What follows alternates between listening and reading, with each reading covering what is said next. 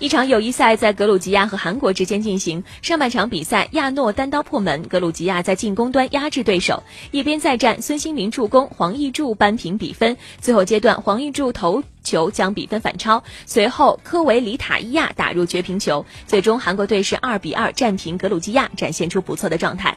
而麒麟杯挑战赛当中，大破永野，南野拓实破门，日本队是以二比零战胜了巴拉圭。这是日本自二零零九年五月二十七号对智利以来首次主场两球战胜南美球队。